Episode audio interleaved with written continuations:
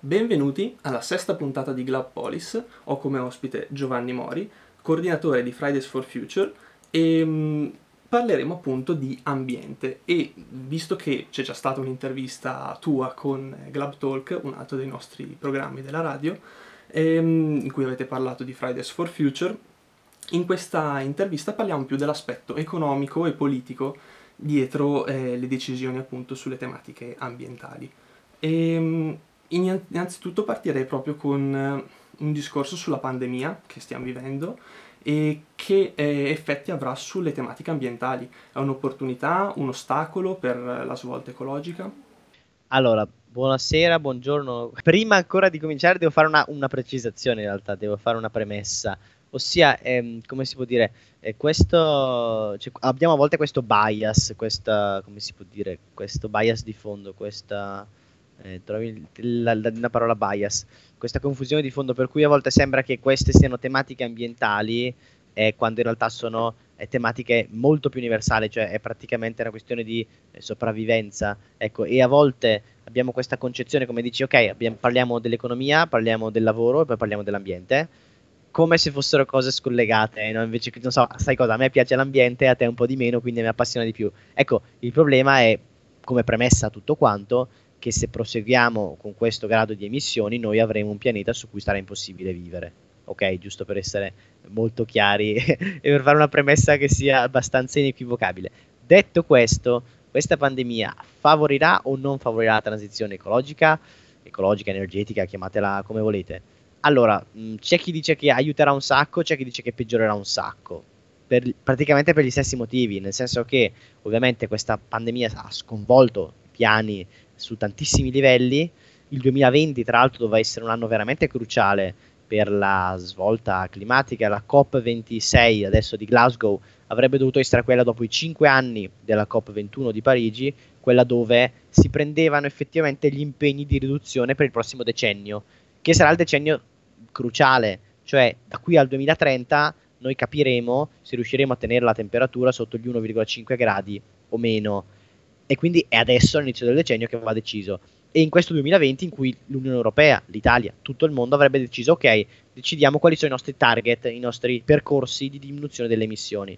Ovviamente questa cosa qua ha sconvolto i piani, perché tanti adesso dicono, ma no, adesso bisogna fare la ripartenza, è un disastro perché dobbiamo ovviamente rimediare prima, insomma, man- dobbiamo pensare a mangiare adesso, non possiamo pensare all'ambiente, che è una cosa che eh, viene dopo, insomma, qualcuno direbbe eh, primum vivere dende filosofare, insomma, pensiamo prima a quello che ci è essenziale adesso.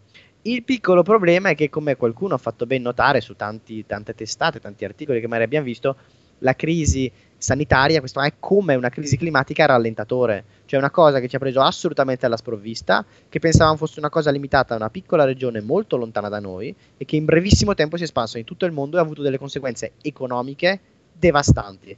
Ecco, la crisi climatica è esattamente la stessa cosa, cioè basta un evento veramente, siamo talmente interconnessi che basta un evento devastante potenzialmente, non dico una farfalla che sbatte le ali l'uragano in Texas, ma eh, ci andiamo molto vicino, riguarderà necessariamente tutto il mondo. Il problema è che, come ha detto tra l'altro stupendoci il buon nostro primo ministro Conte, per la, eh, per, per la pandemia, per il Covid c'è un vaccino, per la crisi climatica non c'è un vaccino non è che possiamo eh, migliorare la crisi climatica, va sempre solo che peggiorando. E più aspettiamo, più i danni che avremo saranno alti. Cioè, dal punto di vista economico, si stiamo parlando di investimento. Cioè, spendiamo adesso un po' per eh, spendere dopo di meno. E questa dovrebbe essere la chiave di lettura per questi fondi. E tanti dei fondi europei sembra, insomma, siamo ovviamente in dirittura d'arrivo, che saranno orientati in questa direzione, speriamo. Cioè, approfittare di questa ripartenza e qui sta l'occasione per capire che uno è possibile fare le cose in un altro modo, lo stiamo vedendo, ma che questo non è il modo per risolvere la situazione, cioè non è chiudere le persone in casa, le emissioni sono scese e scenderanno su base annua del 5, 6, 7%, pochissima roba, rispetto a, cioè il 92% è come se fosse rimasto intatto. Cosa significa questo? Significa che non sono le nostre scelte personali, non sono noi che andiamo al lavoro meno in macchina, non sono noi che stavamo comunque continuando a mangiare o fare cose. Significa che è una questione sistemica, cioè dobbiamo proprio cambiare il modo in cui facciamo le cose. Ok, adesso stiamo facendo semplicemente le cose di prima in maniera assolutamente inefficiente male, ok? In maniera soprattutto incasinata, non, non, c'è, non c'è stato purtroppo un approccio sistemico e preventivo. Ecco, tutto quello che riusciamo a prevenire adesso dobbiamo farlo a maggior ragione adesso che abbiamo visto quali sono gli effetti devastanti in termini di vite umane e in termini di economia nostra eh, su, sul nostro mondo che non è evidentemente per niente resiliente. E questa deve essere l'occasione gigante. Se perdiamo in questa occasione, qualcuno dice, io non lo so, non mi espongo ancora, ma qualcuno dice che potrebbe essere l'ultima occasione, l'ultima grande occasione che abbiamo per rilanciarci in maniera molto diversa da come siamo arrivati insomma, in questa pandemia. Ehm, Riguardo appunto al 2030, eh, gli scienziati parlano di un eventuale punto di non ritorno. Che cosa che vuol dire questo? E pensi che lo raggiungeremo o abbiamo ancora delle speranze a riguardo? Allora, eh, sì, anche qua c'è il, il, dibattito tra ottimisti e pessimisti. C'è da essere, non so, eh, c'è da essere mm, realisti, non so, facciamo tra questi ottimisti e pessimisti. Allora, il punto di non ritorno c'è, esiste e non sappiamo si, si, dice, se si parla del carbon budget, cioè quanta CO2 possiamo ancora emettere, quindi un budget, pensate esattamente a un budget economico nel portafoglio, al posto di avere 500 euro, avete 500 gigatonnellate di carbonio che possiamo ancora emettere. Ok, finite quelle gigatonnellate di carbonio, il rischio del punto di non ritorno. Esempio, il pianeta Venere aveva un'atmosfera, a un certo punto si è innestato il ciclo della CO2 e adesso Venere a 400 gradi questo vuol dire punto di non ritorno. Vuol dire che a un certo punto parte, si innesterà solo l'effetto palla di neve, per cui non si ferma più. Ecco, quindi c'è il punto di, di non ritorno. Per, per Venere sembra un po' un controsenso. Esatto, palla di Venere, palla di fuoco, non so, una roba veramente... E la, la, cosa che fa più paura a me personalmente è che non sappiamo esattamente quando è. Cioè questa cosa qua verrà a 500 gigatonnellate, a 600, 700, a 800, avverrà nel 2030, nel 2032, nel 2040. Cioè non abbiamo la certezza per dire ok, tra dieci anni è la fine del mondo. Ovviamente no, non è così. Ma il fatto è che ci sono talmente tante cose che potrebbero andare storte e ci sono i cosiddetti feedback positivi che molto spesso non vengono considerati, che sono quegli effetti non lineari cioè la temperatura cresce in maniera lineare, ma se si scioglie il permafrost si libera una botta di metano gigastante, per cui magari vai su di un grado in pochissimi anni. Quella cosa lì magari poi ti fa sciogliere la Groenlandia e quindi ti aumenta i mari di 7 metri. Insomma, tutti questi effetti non lineari, esponenziali, a cui noi com- come esseri umani non siamo abituati a pensare, noi siamo abituati a pensare in maniera lineare, quelli sono ancora più pericolosi. E la cosa appunto che dovrebbe farci paura è che non sappiamo cioè non sappiamo quando questa cosa avverrà e quella cosa dovrebbe farci stare ancora più indietro dal burrone, cioè come se tu non sai quando finisce, a maggior ragione cammini pianino perché non hai idea di quando rischi di finire giù. Quindi il punto di ritorno c'è ed è dobbiamo fare di tutto per evitare di avvicinarci il più possibile, a maggior ragione non sapendo dove si trovi. Allora, ehm, cosa ne pensi quindi delle posizioni dell'attuale governo eh, a favore della mh, transizione ambientale o ambientalista, non so come si possa dire, e, mh, quindi sei soddisfatto oppure le critiche vanno, vanno fatte? Allora, beh, le critiche vanno fatte a praticamente tutti i governi del mondo, a parte il governo del Bhutan, penso, e altri eh, due governi al mondo che stanno rispettando attualmente gli accordi di Parigi, che pure ricordiamolo sono insufficienti, cioè sono, non sono così ambiziosi, giusto per essere chiari. Gli accordi di Parigi sono degli accordi fra 196 nazioni del mondo, possiamo immaginare non, non sono nati così ambiziosi, ovviamente, sono un compromesso. Ehm, lo, il governo attuale a parole è molto, è molto a favore della transizione ecologica, è molto della transizione energetica, ma al solito bisogna stick to the facts, insomma andiamo a vedere i numeri, andiamo a vedere i fatti. Per esempio la, la, la, la strategia energetica nazionale che è stata varata a fine 2019, poi è stata rivista e quindi poi approvata definitivamente a inizio 2020, è molto poco ambiziosa, molto poco ambiziosa. Due numeri giusto per orientarsi un attimo.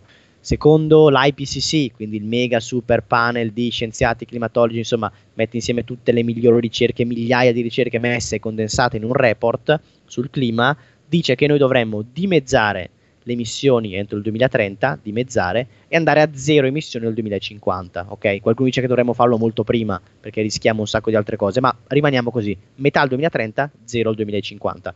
Ora, il piano energetico nazionale a parte che non ha attualmente al giorno d'oggi ancora fissato ufficialmente la neutralità climatica al 2050, ma prevede un aumento di rinnovabili fino al 38% al 2030, eh, ancora andare a gas a, a, tipo il 60% di gas al 2040 insomma degli obiettivi veramente imbarazzanti cioè infatti c'è qualcuno che dice le male lingue dicono che prima hanno fatto il piano industriale di Eni e poi hanno fatto dietro la strategia energetica nazionale e questo purtroppo non avviene solo in Italia anche in altre nazioni che pure sono molto più avanti. Noi per esempio con le rinnovabili eh, comunque i piani non sono ancora sufficientemente ambiziosi. La cosa positiva è per esempio con questa pioggia di soldi che è arrivata adesso con il mh, decreto rilancio in particolare, una delle cose molto positive è il famoso eco bonus di cui si parla tanto, che ha portato alcuni incentivi, tanti incentivi al 110% per la riqualificazione energetica, che è un win-win-win. Con la riqualificazione energetica tu fai lavorare una marea di gente, il settore dell'edilizia che negli ultimi anni era molto molto fermo migliori gli edifici, quindi aumenti il valore degli edifici, abbassi i consumi e quindi abbassi le bollette. E terzo, non laterale, tu diminuisci le emissioni di un botto di, di, di roba, quindi diminuisci i consumi di gas, che è il principale vettore che, che, abbiamo in Italia e che noi paghiamo, perché noi non ce l'abbiamo i gas e le robe in Italia, noi paghiamo all'anno 60 miliardi come importazioni di energia in Italia perché importiamo l'80-85% dell'energia, ok? Quindi quello è un costo.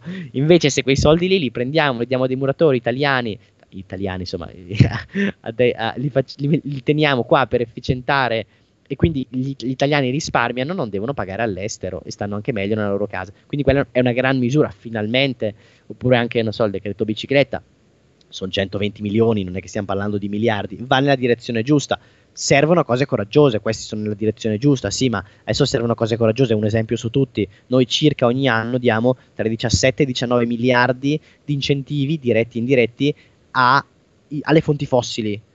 Eh, quindi uno dice, ma come diamo un sacco di incentivi a rinnovabili? Sì, 15 miliardi circa ogni anno. Alle fonti fossili ne diamo attualmente 19, quindi quel, prezzo che vediamo alla pompa è un prezzo drogato, ok? Eh, così come i prezzi poi che vengono rimborsati alle aziende energivore. Cioè questi sono ribadisco, quasi 18 miliardi che ogni anno potrebbero essere presi e messi eh, in efficientamento energetico o, o in altri tipi di, di, risorse. Quindi da fare ce n'è una svalanga e non è che non si sa, cioè molto spesso lo si sa, anche l'anno scorso nell'ultima bozza, appena prima della, le- della legge, finan- dal- della, legge della finanziaria, c'era in bozza e poi è scomparsa perché evidentemente qualcuno è riuscito a far pressione più di noi, evidentemente, quindi quella cosa lì è scomparsa di ridurre di 2 miliardi all'anno. Insomma, c'è molto da fare, sì, qualcosa è stato fatto, ma insomma, tiriamoci sulle maniche che... ok, ma come potrebbe essere visto dalla popolazione un, un, aumento delle tasse, perché è di questo che si può parlare, o di un trasferimento del, eh, del denaro da, per esempio, si potrebbe aumentare, so, il costo della benzina per investire di più su fonti rinnovabili e come potrebbe essere vista e in più come potrebbe essere vista una carbon tax per dire parola magica. Eh, a parte eh, registriamo intanto, giusto per la cronaca, la totale assenza di dibattito in Italia, all'estero un pochettino di più, ma non troppo, rispetto a questo tema, che è un tema gigante, cioè nel senso è uno dei pochi strumenti finanziari che sappiamo essere efficaci nella riduzione delle emissioni. È uno strumento la carbon tax, quindi puoi usarla come vuoi. Vuol dire, tu emetti, io ti faccio pagare di più se emetti di più. Questo vuol dire. E come tutti gli strumenti può essere usato bene o male giusto per dire, in, in Europa ci sono già 7-8 paesi che hanno adottato e hanno attualmente una carbon tax, quindi una tassa sulle emissioni. Eh. Cioè in Svizzera si parla di adesso non mi ricordo, ma penso siano 70-80 franchi a tonnellata di CO2 emessa. Cosa fa sta roba qua? Siccome i costi non li esternalizzi più, ma li internalizzi, devi pagarli tu direttamente, stai molto più attento e stai molto più attento a non emettere eh, la CO2. Faccio un altro esempio, eh, la, la COP, che è la più grande azienda di, di, grande distribuzione organizzata in Svizzera, si chiama anche lei COP, ha messo un prezzo interno, quindi sui suoi bilanci interni, sulla CO2 di 150 franchi. Quindi ha detto noi è come se pagassimo quella roba lì, 150 franchi è il costo reale che noi avremmo esternalizzato. Quindi si impegnano un sacco per ridurla e sono delle ottime strategie per ridurle è ovvio che la carbon tax su chi è che ricade? Cioè la carbon tax fa aumentare i prezzi di tutte le cose perché tutte le cose contengono al loro interno combustibili fossili e quindi richiedono emissioni, quindi dal cioccolato alla benzina, quindi non solo la benzina ma tutti i beni, perché tutti i beni sono trasportati in Italia, tantissimo in Italia in particolare, da, su gomma E quindi di fatto è una tassa che rischierebbe di cadere tantissimo sui consumatori, ovviamente, giusto per dirla molto chiaramente. E qua ci sono due scuole di pensiero. Qualcuno dice che deve essere così, cioè, siccome una tassa educativa, serve a dirti, guarda, quello che ti arriva dalla Cina costa un euro il pettine rispetto a quello fatto in legno qua in Italia che costa 4 euro. Ti costa un euro, però quanta CO2 è stata fatta per emettere quel pettine che è arrivato dalla Cina? Col prezzo vero, magari quello costerebbe 5 euro, il pettine fatto in Italia ti costerebbe 4 euro. Quindi da un lato rischi, rischi favorisci molto di più i, i prodotti a chilometro zero o prodotti in un certo modo mentre invece vai a danneggiare prodotti eh, fatti senza rispettare minimamente gli standard ambientali. Allo stesso tempo è ovvio che rischia di esserci un aumento generalizzato dei prezzi. La cosa curiosa è che hanno notato in quasi tutti questi paesi che comunque questo non va davvero poi a inficiare il potere d'acquisto, i prezzi e il reddito, ma anzi l'effetto finale poi è un aumento. Hanno verificato addirittura che ci sono aumenti misurabili percentuali del PIL che io non adoro personalmente il PIL, ma eh, è uno degli, dei tanti strumenti che abbiamo per misurare, e hanno verificato che ci sono stati degli aumenti proprio dovuti a una carbon tax perché le aziende diventano più efficienti, perché risparmi molto di più e quindi alla fine delle finite ti spinge a fare meglio e in più tutto il ricavato che tu hai sulla carbon tax non solo puoi ridistribuirlo ovviamente su chi quella carbon tax oggettivamente non se la può permettere, cioè se paghiamo tutti quanti la benzina ma io eh, ho uno stipendio di 1000 euro e tu di 4000, è ovvio che alla fine su di me viene a pesare molto di più e non posso permettermi di vivere in centro a Parigi, giusto per citare una città a caso. È, è ovvio che non può ricadere in maniera uguale su tutti, se no poi magari qualcuno si mette il gilet, eh, un gilet giallo, per esempio, meglio che arancione, e, e decide di, di, scendere in piazza. Tra i vari motivi c'erano, quello non è l'unico, però ovvio che è un discorso molto complicato, ma bisogna parlarne, cioè non si può far, non è che se non se ne parla questo non è un tema, non è un problema, bisogna assolutamente cominciare a parlarne perché uno degli strumenti più efficaci per avere denaro a costo zero, cioè a costo nullo zero, lo Stato quello lì lo prende e deve subito reinvestirlo sulla transizione, sulle persone e su incentivare rinnovabili, efficienza, eccetera, eccetera, eccetera quale sarà il costo effettivo in futuro, quindi parliamo di prossimi 10, 100 anni ehm, della non azione. Quindi quali saranno effettivamente allora, i costi, quindi eh, proprio sì. la parte economica. Esatto, questa è un'ottima domanda perché tutti si chiedono sempre ogni volta ma quant'è che, cioè, quant'è che mi costa agire adesso? Cioè dai, costa troppo no? agire adesso per, contro l'emergenza climatica ma nessuno poi si chiede mai qual è il, il costo a non agire. Adesso esattamente come insomma in Italia la, la, prevenzione viene vista come un costo e quindi facciamo meno. Cioè se noi avessimo speso, banale, un miliardo in più di prevenzione contro il coronavirus, probabilmente adesso non avremmo avuto cali del 12% del PIL, che vuol dire quindi 100-120 miliardi, scusami, 200 miliardi di danni, non so, una cosa del genere. Esattamente così con la crisi climatica. Riporto uno studio di uno che ne sa più di me, William Nordhaus, che è un economista, ha vinto il premio Nobel per questo tipo di studi, non è il più ambientalista della storia, ecco, giusto per dirsi, cioè un liberale di quelli, di quelli veri, William Nordhaus.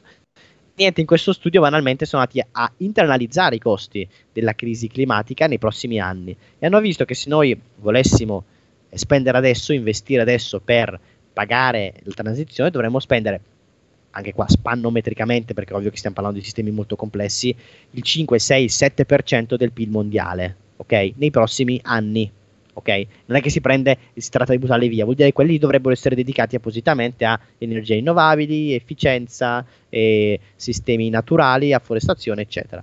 Se tu non lo fai però, e non spendi adesso il 5, 6, 7%, nei prossimi decenni ti trovi a pagare il 30, il 40, il 50% del PIL globale.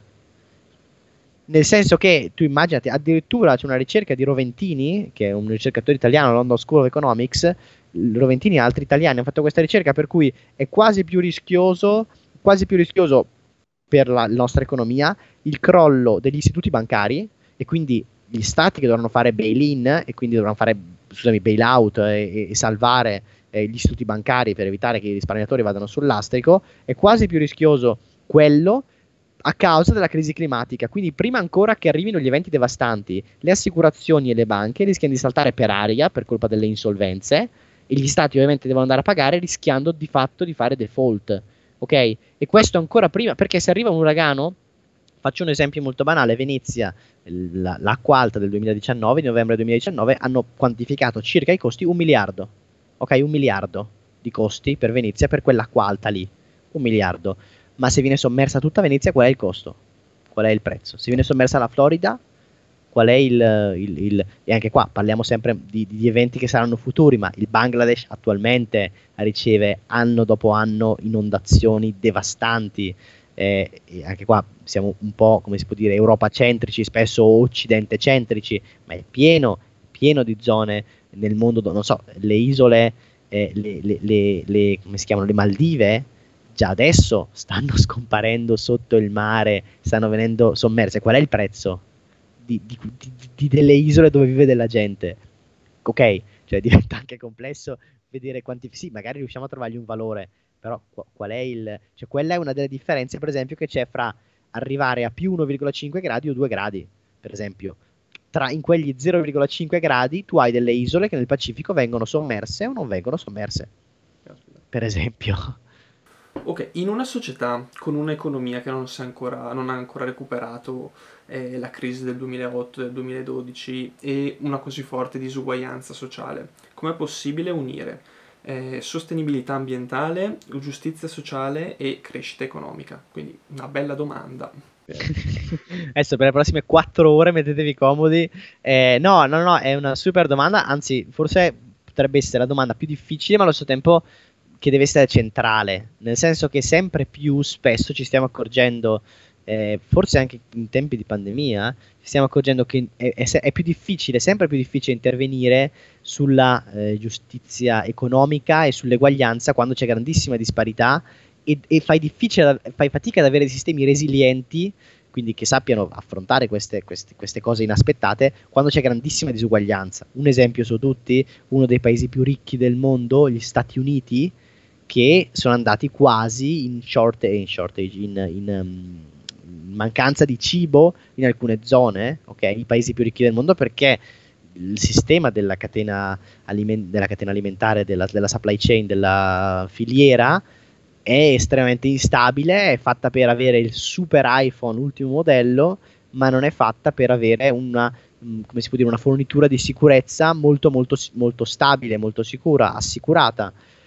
E questa cosa qua su chi è, che va a col- è che va a colpire di più? Possiamo immaginare in generale le fasce più deboli. E questa cosa avviene in tutto il mondo. Cioè, ribadisco quello che in realtà dicevo già un po' prima. Attualmente, al giorno d'oggi, centinaia di migliaia di persone subiscono già gli effetti della crisi climatica ed è molto ironico che questa cosa avvenga nei paesi che meno di tutti hanno emesso le emissioni che in questo momento stanno causando la crisi climatica.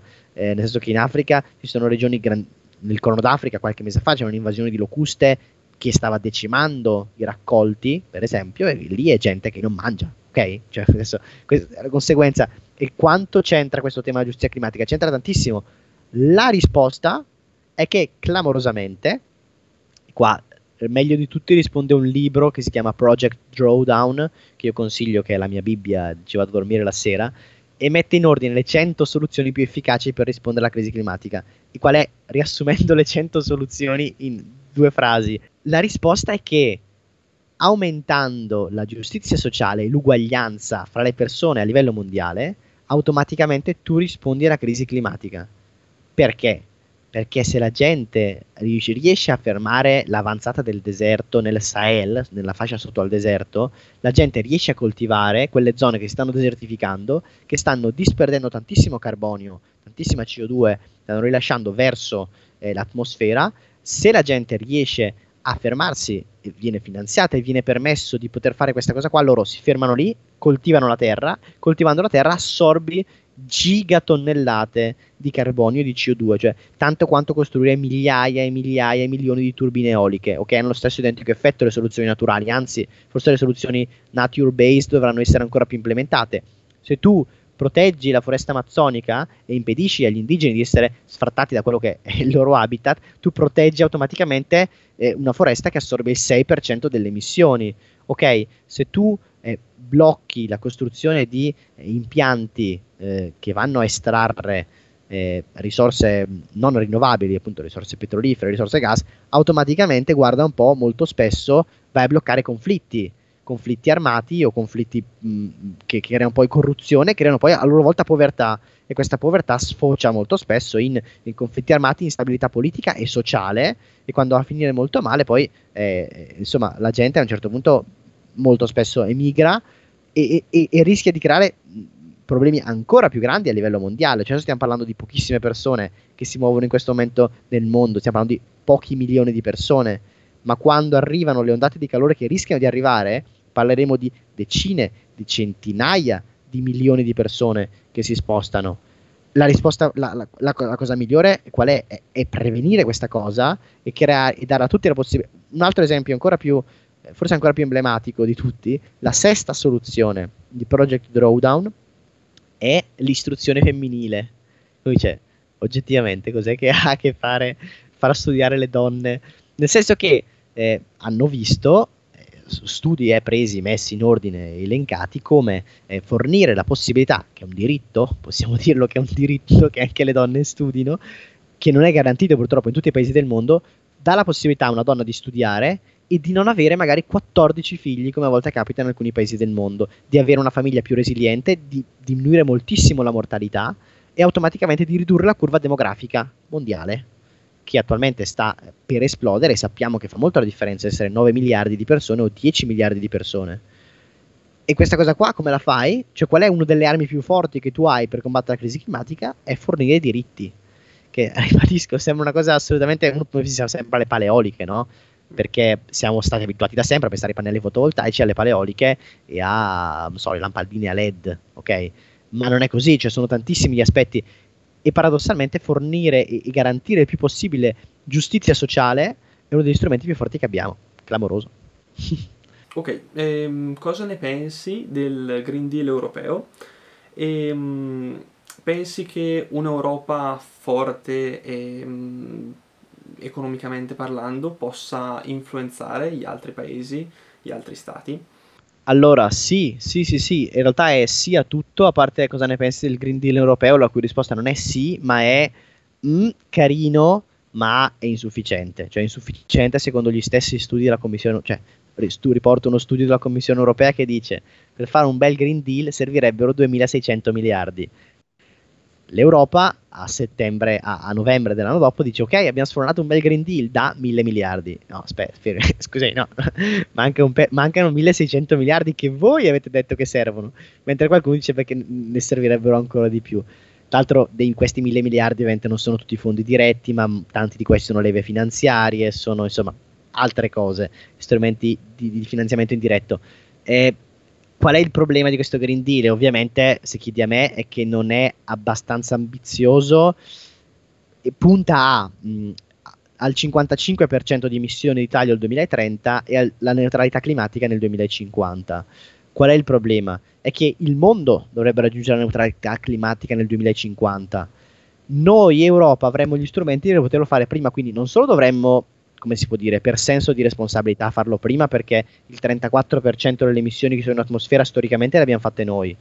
Quindi anche solo fosse per responsabilità che dovremmo fare, ma banalmente abbiamo gli strumenti per farlo, ok? Quindi è, è molto più facile per noi farlo, perché anche qua riprendiamo il prim vivere deinde filosofare. È ovvio che uno dice, ma poverino, quello là in India che emette eh, un quinto di me, faccio fatica ad andare a limitargli quando io metto 10 volte tanto quello che mette lui, forse dovremmo farlo noi prima di tutto. Anzi, paradossalmente i piani di riduzione delle emissioni indiane sono più ambiziosi dei nostri, dato il loro punto di partenza, citando l'IPCC, perché partono da una situazione molto peggiore, quindi sono molto più ambiziosi. La cosa molto positiva dell'Europa è che noi sottovalutiamo molto, forse troppo spesso, è che l'Europa ha una leadership mondiale in termini di, di diritto di, come si può dire, di, di figaggine, di, di, coolness, di, eh, imitazione. C'è addirittura un nome per questa cosa qua, ho scoperto, che si chiama Brussels Effect, effetto Bruxelles, cioè che è l'effetto per il quale quando l'Europa vara una qualche legislazione su un tema, automaticamente tutti quelli che poi hanno, hanno, a che fare con l'Europa, che ricordiamo l'Europa è il più grande mercato del mondo, giusto per la cronaca, abbiamo circa 700 milioni di persone e tutte quante hanno un sacco di soldi da spendere e non capita da nessuna parte, né negli Stati Uniti, né in Cina, né in Giappone. Tutti quelli che vogliono avere a che fare con l'Europa devono alzare i loro standard. e quindi automaticamente già che ce lo fanno per l'Europa lo fanno addirittura per tutto il mondo. Questa cosa si è vista benissimo, l'abbiamo vista tutti benissimo con il GDPR, cioè il regolamento sulla privacy mh, approvato che per l'Europa, quindi per, prima di tutti l'Europa ha detto ok, mettiamo questo regolamento sulla privacy perché è carino comunque preservare un briciolo di dati. Cosa Google, Microsoft e gli altri l'hanno fatto per l'Europa, già che ci hanno detto sai cosa, lo facciamo addirittura per tutto il mondo, già che ci siamo. E questa cosa avviene per tutti i prodotti, avverrà per le automobili, sta già avvenendo, e avverrà per tantissime altre cose. E questa cosa vuol dire che quando l'Europa eh, imporrà questi standard agli altri, automaticamente la Cina, se vuole avere a che fare con l'Europa, si adatterà. E gli Stati Uniti, che lo capiranno dopo, un po' forse, forse troppo in ritardo, anche loro si adatteranno. Quindi, nonostante l'Europa faccia solo il 12-14% delle emissioni globali, una roba del genere, quindi c'è pochissimo, in realtà allo stesso tempo abbiamo un incredibile potere di, di, di influenza. E attualmente io personalmente l'Europa è la, l'autorità a livello mondiale sul clima, per dirti quanto non siamo messi benissimo. Quindi, quindi sì, c'è, c'è assolutamente speranza da questo punto di vista perché abbiamo questo potere magico insperato e che molto spesso sottovalutiamo, ma che invece ha, ha un grandissimo, abbiamo un grandissimo ascendente sugli altri, anche se non lo sappiamo. Ecco, quindi dovremmo tenerlo molto in considerazione. E l'Italia all'interno dell'Europa è uno dei 3-4 paesi che conta di più. Per quanto anche qua ogni volta sembra che ce ne dimentichiamo, è uno dei 3-4 paesi che conta di più nella realtà che a livello mondiale influenza di più gli altri. Quindi, cavolo, cioè, abbiamo la nostra dose di responsabilità e dobbiamo usarla al meglio. Ok, grazie, eh, interessantissima questa intervista. Ti invito a lanciare un messaggio, magari rivolto a chi, mm, un po' a tutti, giovani, non giovani, su co- cosa possono fare per, per, la tematica ambientale. Mm. Cosa posso fare per l'ambiente? Mi chiudo l'acqua quando lavo i denti, poi usare la borraccia e andare a scuola in bicicletta Ok, questo è il, è il minimo sindacale, cioè se non fate questo non potete aprire bocca quando... no, scherzo. Sempre no blame, no shame, quindi ognuno a livello personale deve fare quello che più può fare, ma non è quella la questione. Cioè, la cosa paradossalmente più utile che ognuno di noi può fare, anche qua sembra dirlo per ridere, ma la cosa paradossalmente più utile in termini di emissioni che noi riduciamo a livello personale è parlare di questo tema, parlare della crisi climatica e far capire alla gente che abbiamo le soluzioni ma non le stiamo applicando per colpa, eh, per, per, mancanza eh, politica e anche economica di volerlo fare. Questa è la cosa, la singola cosa più utile che possiamo fare. Quindi, eh, quando andate a casa, date una carezza ai vostri bambini. Eh, no, eh, andate, parlate alle, alle persone che conoscete, cioè parliamo alle persone che conosciamo di questa cosa, facciamo capire che è una cosa seria e che possiamo controllarla e che automaticamente, pensate, eh, combattendo la crisi climatica creiamo il mondo migliore che possiamo creare, togliendo di mezzo tutto l'inquinamento che ammazza milioni di persone ogni anno, eh, facendo un sacco di giustizia in più nel mondo e mangiando cibo molto più sano e avendo tutti quanti i glutei molto più sodi. Quindi in realtà è una transizione che ci conviene da praticamente tutti i punti di vista, ma che non vogliamo capire perché cambiare è sempre difficile e perché non è mai stata descritta in questi termini di convenienza. Invece è clamorosamente conveniente. Se voi andate a fare i calcoli di Project Drawdown, spendiamo 29 triliardi e ne guadagniamo 72 quindi è la cosa più conveniente dal punto di vista economico, sociale e ambientale, che è solo una delle conseguenze l'ambiente, perché in realtà noi viviamo nell'ambiente, se muore l'ambiente moriamo anche noi. Allora, grazie Giovanni, ti ringrazio ancora.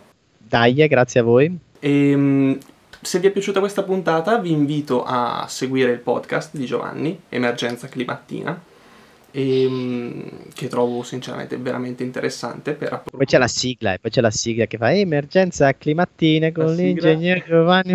Te la invidio, te la invidio sinceramente, se qualcuno vuole fare la, sig- la sigla per eh, Glabpolis è, è apprezzata.